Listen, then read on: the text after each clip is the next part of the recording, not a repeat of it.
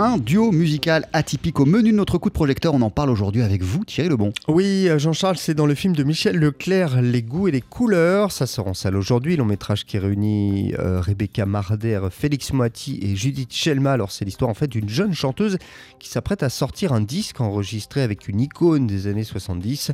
Mais à la mort subite de cette dernière, eh bien son ayant droit qui est placé sur un marché et qui ne connaît pas grand-chose, hein, il faut le dire en musique, eh bien, va compliquer les choses. On écoute Michel Leclerc. J'avais envie de traiter de la différence euh, culturelle et sociale à travers la musique. C'est-à-dire que mm, dis-moi qui tu écoutes, euh, je te dirai euh, qui tu es. Et je voulais parler de ça. Mais autour de la musique et d'essayer de voir la possibilité qu'ils ont réellement de se rencontrer ou pas.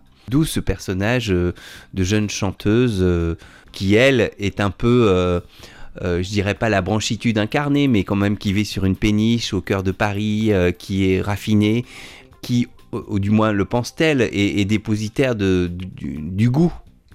À l'opposé du personnage joué par Félix Moati, qui lui est, travaille sur, sur les marchés en banlieue, qui aime faire du karaoké, et voilà, c'est la confrontation des deux.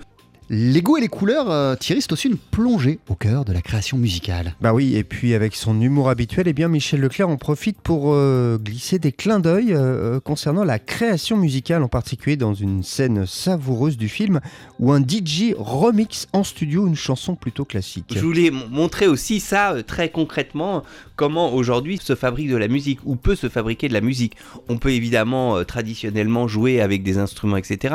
Mais évidemment, on peut tout faire à travers l'ordinateur numériquement et on peut complètement transformer un morceau de, de, de chanson style rive gauche ou très mélancolique avec euh, quelques manipulations, en faire un, tube euh, hyper euh, techno avec une, basse qui bastonne, etc.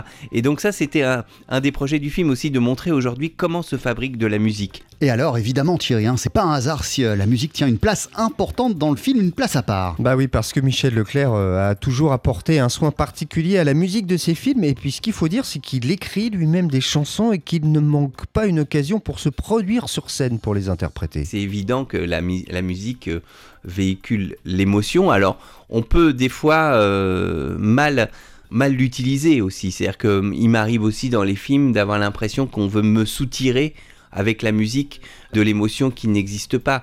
Le plus passionnant, c'est d'arriver à, ce que la, scène procure une émotion et qu'on en soit même surpris, qu'on s'y attende pas que quelque chose survienne euh, au détour euh, d'un refrain. Ou, et, c'est ça qu'il faut créer. Alors là, évidemment, comme le, le sujet en, est la musique, euh, j'ai vraiment essayé de créer l'émotion et aussi à travers le travail sur la musique. Michel Leclerc, donc à propos de son nouveau film très réussi, Les goûts et les couleurs, ça sort en salle aujourd'hui. Merci beaucoup Thierry Lebon. On poursuit sur TSF Jazz avec le pianiste Mario Canon. Voici Maman de l'eau.